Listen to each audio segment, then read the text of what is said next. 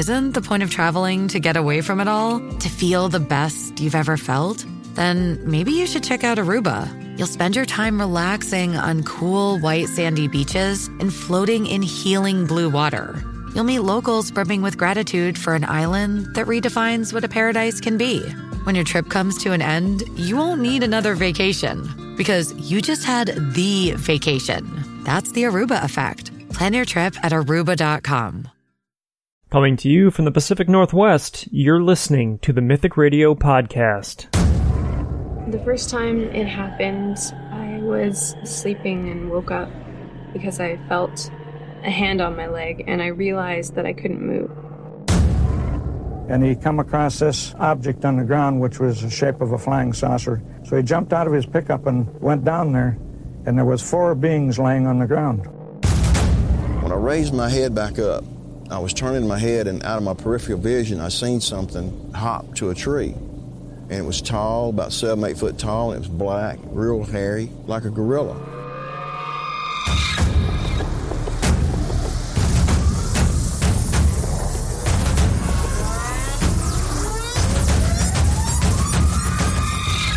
The first thing we saw was this winged creature, 14 foot wingspan at least. It was huge. It almost covered half the road. Welcome to the show. I'm your host, Nick. Today is Monday, September 11th, and this is episode 13. You can visit us over at mythicradio.com and share your own experiences by clicking on the Tell Your Story link. You can also get involved by following us on social media and by joining our forum. It's a great place to ask questions and start new topics on what interests you. New episodes of the podcast are available every Monday, Wednesday, and Friday on Spreaker, iTunes, iHeartRadio, SoundCloud, Stitcher, TuneIn, and YouTube. As we begin today's show, I'd like to take a moment and remember all of the loved ones that were lost on this day in 2001. We absolutely will never forget. Today's show explores one of the most haunted locations in the entire world. Its history is legendary, and over the past 81 years it has played a pivotal role in hundreds of thousands of people's lives.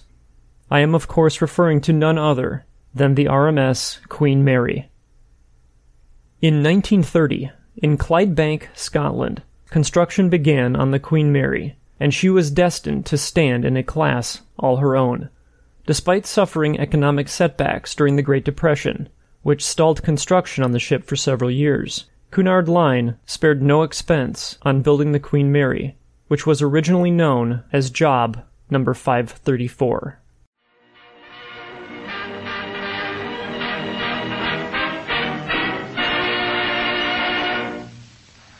The greatest liner ever built in with completion, the colossal Cunard White Star liner Queen Mary is expected to sail on her maiden voyage next May, when her mighty bows will cut through the Atlantic, making perhaps a record trip to New York.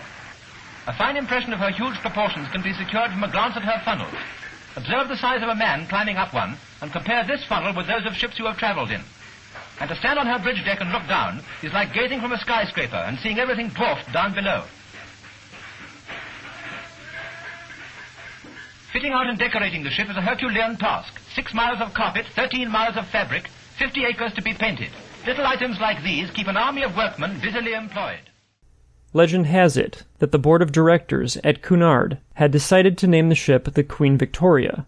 As per protocol, legend states that the Cunard directors went to ask King George for his blessing of the ship's proposed name, saying, We have decided to name our new ship after England's greatest queen, meaning Queen Victoria, the king's grandmother. Upon which the king is reported to have stated, My wife, Queen Mary, will be delighted that you are naming the ship after her. On May 27, 1936, the Queen Mary departed from Southampton, England, embarking on her maiden voyage.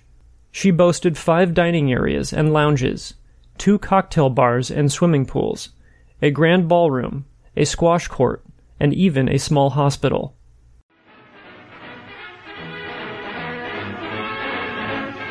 New York bound at last. The Queen Mary on her maiden voyage.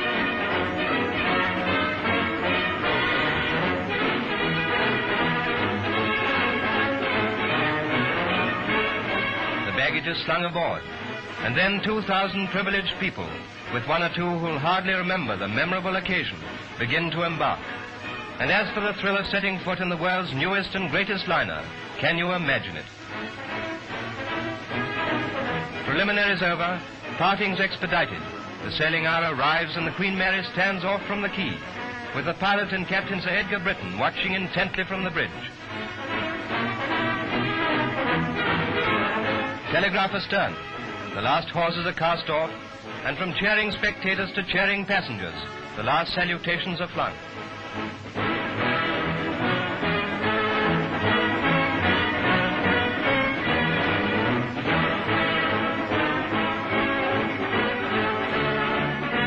Out of her basin, the little tugs edge her, and then turn her bows seaward.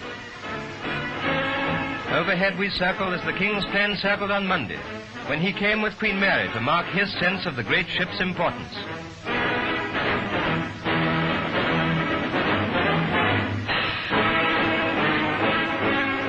And from the decks of the ship, too, we may witness the operation and return the scrutiny of the thousands of sightseers who throng the escorting steamers.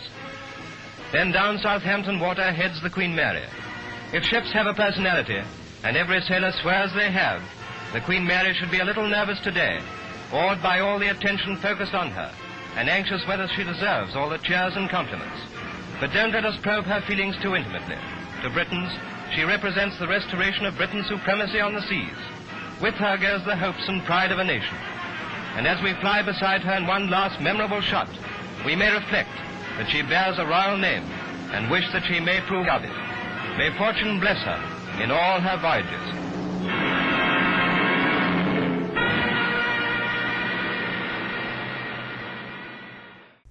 The Queen Mary had set a new benchmark in transatlantic travel, which the rich and famous considered as the only civilized way to travel. She quickly seized the hearts and imaginations of the public on both sides of the Atlantic, representing the spirit of an era known for its elegance, class, and style. For three years after her maiden voyage, the Queen Mary was the grandest ocean liner in the world, carrying Hollywood celebrities like Bob Hope and Clark Gable, royalty like the Duke and Duchess of Windsor, and dignitaries like Winston Churchill. During this time, she even set a new speed record, which she held for 14 years. But when the Queen Mary docked in New York in September 1939, that would be the last time she would carry civilian passengers for many years. As World War II began, the Queen Mary's transformation into a troopship had begun. She was stripped of her luxurious amenities, painted gray, and dubbed the Grey Ghost because of her stealth and stark color. The Queen Mary was the largest and fastest troopship to sail capable of transporting as many as 16,000 troops at 30 knots. After the end of World War II, the Queen Mary began a 10 month retrofitting process, which would return the ship to her original glory. On July 21, 1947, the Queen Mary resumed regular passenger service across the Atlantic Ocean, and continued to do so for nearly two more decades. Eventually, the increasing popularity of air travel helped signal the end of an era for the Queen Mary. By 1965, the entire Cunard fleet was operating at a loss, and they decided to retire and sell the legendary Queen Mary. On October 31, 1967, the Queen Mary departed on her final cruise, arriving in Long Beach, California on December 9, 1967. She has called Southern California her home ever since. The Queen Mary is now a floating hotel, attraction, and event and wedding venue, home to three world class restaurants, and an icon in Southern California. In 2015, my wife and I attended a wedding in Long Beach, California, aboard the Queen Mary. It was our first time setting foot on this magnificent floating museum, and I have been in love with it ever since. To give you an idea of how massive this ship is, here are just a few specs. The RMS Queen Mary is 1,019 feet long, 181 feet high, and weighs in at 81,237 tons. It has 12 decks, over 2,000 portholes, and over 10 million rivets holding it together. The Queen Mary accommodates 1,957 passengers and 1,174 workers and crew, for a grand total of 3,131 occupants. But all these numbers can't begin to describe the immense beauty and mystery that the Queen Mary has to offer. Stepping onto the ship overwhelms you with a feeling of elegance and history.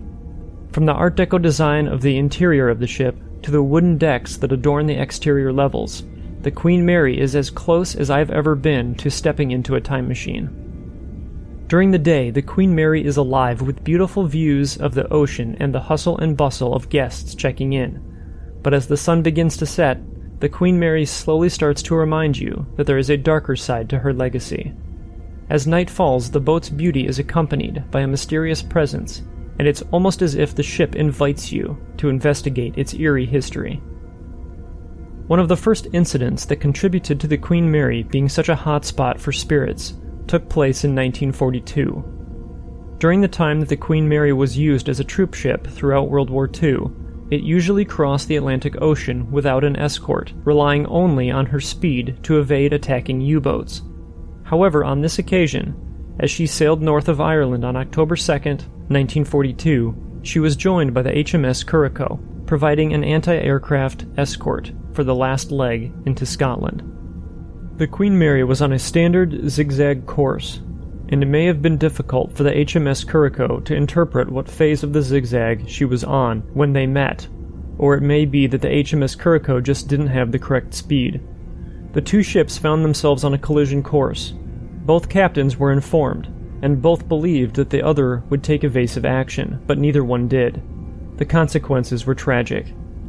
The two ships collided with each other at 2:12 p.m. The massive Queen Mary split the Curaçao in two, leaving the cruiser's halves engulfed in flames. She sank only six minutes later, with a loss of 338 men, from a total crew of 439. The Queen Mary was under strict orders not to stop for any reason and continued on to Scotland, where she was outfitted with a concrete plug and then sailed to Boston for more permanent repairs. It is believed that the remaining crew that weren't killed in the initial impact were carried with the current only to meet their fate in the propeller of the RMS Queen Mary. It is said that you can hear the screams of the HMS Curaçao passengers in the boiler room of the Queen Mary. Some people believe that the bow of the Queen Mary is a hot spot for spirit activity due to the fact that it is where it made contact with the HMS Curaçao on that dreadful day. Another tragic accident happened in 1966 when a firefighter was mysteriously crushed to death in door number 13, one of the large automatic steel doors in the engine room. It's strange because it takes the doors a full 60 seconds to fully close, which should have been plenty of time to move out of the way under normal circumstances. His ghost has earned the name of Half Hatch Harry and is one of the ship's most active apparitions.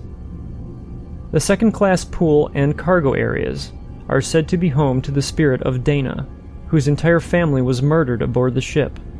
Dana is often spotted playing in the cargo area or wandering the poolside calling out for her mother. Some of the other ghosts worth mentioning include the Lady in White, who is often spotted in the Queen's salon, and William E. Stark, who accidentally poisoned himself by drinking cleaning fluid instead of gin, is said to haunt the main deck. Jackie and Sarah, both young girls who drowned in the pool, have been witnessed on numerous occasions. And then there's the impeccably dressed gentleman known as the Dude, who is often spotted having a drink in Sir Winston's bar area, known for being very interactive with unsuspecting guests. I've even heard stories of a chef that was apparently killed in the ship's kitchen. According to the tale, the chef was stuffed into a walk in oven by his own staff and left to die a horrible death. I haven't been able to find documentation of this incident, but the story is creepy nonetheless. The late psychic Peter James is well known for his extensive work on the Queen Mary and has estimated that there are over 600 active spirits that roam the ship. In fact, the paranormal activity on the Queen Mary is so intense that room number B340, one of the most haunted rooms on the entire ship, is no longer offered as a cabin to its guests. After a staff member was murdered inside the room, the haunting had become so violent that the decision was made to keep it locked and off limits.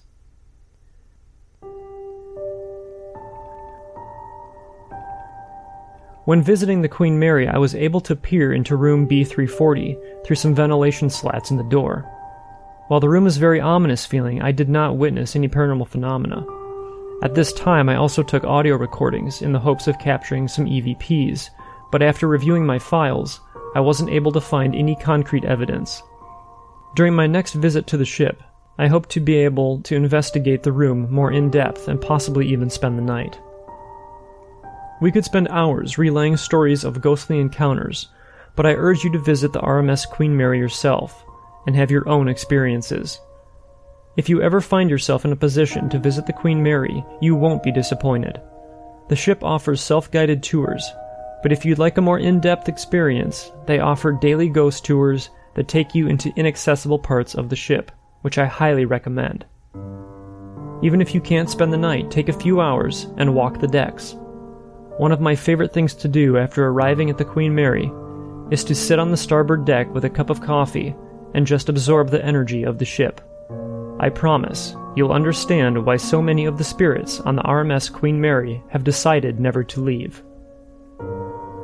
If you guys have visited the Queen Mary and witnessed some kind of strange activity, please let me know in the comments below. Or if you have a question or story for me, you may contact me at mythicradio at gmail.com or by visiting mythicradio.com. I'd also like to remind you that if you enjoy the show, please click the follow and like buttons. It helps us know what kind of content you find interesting. From all of us at Mythic Radio, thanks for listening, and remember don't wait for the unknown to come to you. Get out there and find it.